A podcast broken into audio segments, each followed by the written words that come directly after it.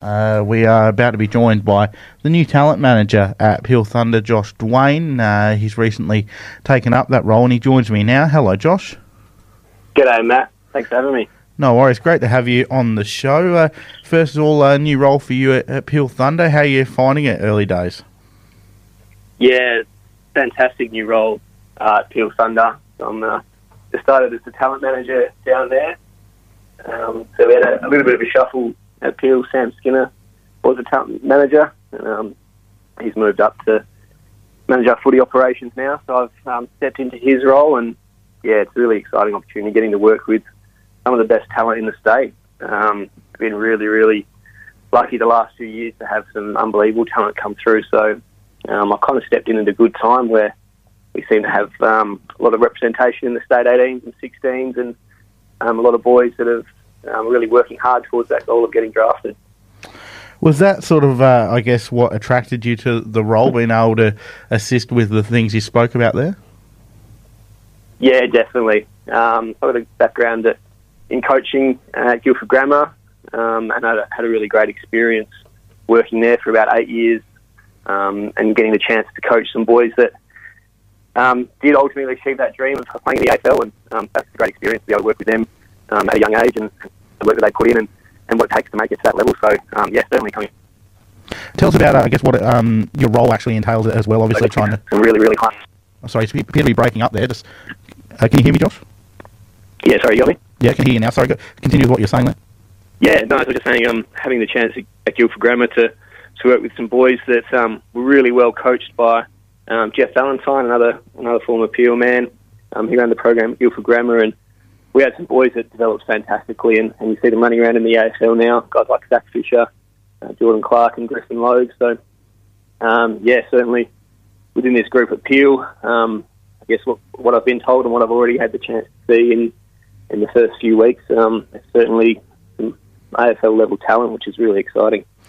Uh, obviously, there's a, a, futures game coming up as well against the, the Southwest Academy. Is that something that you'll be involved with and keeping an eye on as well?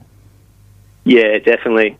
So we work across the futures and the Colts program, and, and that futures group is really, really exciting as well. We just took a group of 10 futures um, that were part of the AFL draft combine testing, um, and we had some fantastic results with our futures and Colts, but certainly looking at that futures group, that's a really exciting group coming through, and they're going to play nine games um, in, a, in, a, sort of condensed season. And first one is up against the Southwest. We're going down to Harvey this week, uh, taking our boys um, down south and yeah, connecting with um, some of, some of our players that live in the Southwest. And um, yeah, it's great to get down there and get that first round um, of the future season. The players are obviously really, really excited. It's been a very long and um, really, really good pre-season. What are some of the things I guess you, look for uh, in these young players for talent? Is it all about, I, I guess, their ability, or is it all also about, uh, I guess, their attitude as well? Yeah, look, the attitude is a huge part of it. I'm uh, fresh to the role, but certainly I'm learning, um, I guess, what draftable attributes are and, and what AFL clubs and recruiters are looking for, and that is a massive piece of it. I mean, the talent um, is obvious, and I guess AFL clubs are really confident that they can, I guess, develop and have the best coaches and, and continue to, to nurture players for the on field. But yeah, that off field piece is massive, and uh, I guess part of my role is to get to know the boys, um, you know, what they're doing off field, what they're into, and and that's a big piece that you know, AFL clubs are, are really interested in because uh, you know, they, they want these players for a long period of time. They want them to you know, fully integrate into their club and some of them need to move over east and that sort of thing. So, um, yeah, it's, it's, a big challenge for the players. It's not just rocking up and playing. There's, there's a lot more to it.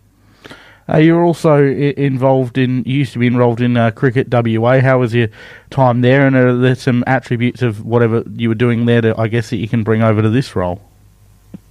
Yeah, had a had a chance to do some talent ID at uh, cricket WA a while ago, and uh, that was a fantastic experience. Was um, working down at in Albany, doing some gaming development and a little bit of um, talent ID, and I guess all the country areas. Um, you know, you're just amazed at the talent. I guess it's out there, uh, especially in these regional areas. You know, the further you, further you go out, you do see some, some really outstanding talent, and you know, these kids are are playing sport in, I guess, structured competitions from a really early age. And um, yeah, it's clear to see that there's some great talent that comes from the country regions. And yeah, certainly in cricket, um, a bit of a tug and war between cricket and footy. Yeah, having worked in both, you can see um, what type of athletes that both codes are, are looking for and what kind of athletes both codes feel like they can develop um, into absolute top levelers. So, uh, yeah, no, nothing, nothing wrong to say with uh, with Cricket WA. It's, it's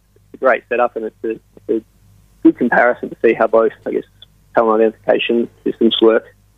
Well, congratulations on the new role. Uh, looking forward to uh, you, you work through 2024. I'm sure uh, you're excited to work with the, the Futures program, and uh, l- l- good luck uh, with it all. Yeah, thanks very much, mate. Thanks to Sport FM as well for the, their great coverage of the WAFL. Keep it up, guys. We, uh, we really appreciate it.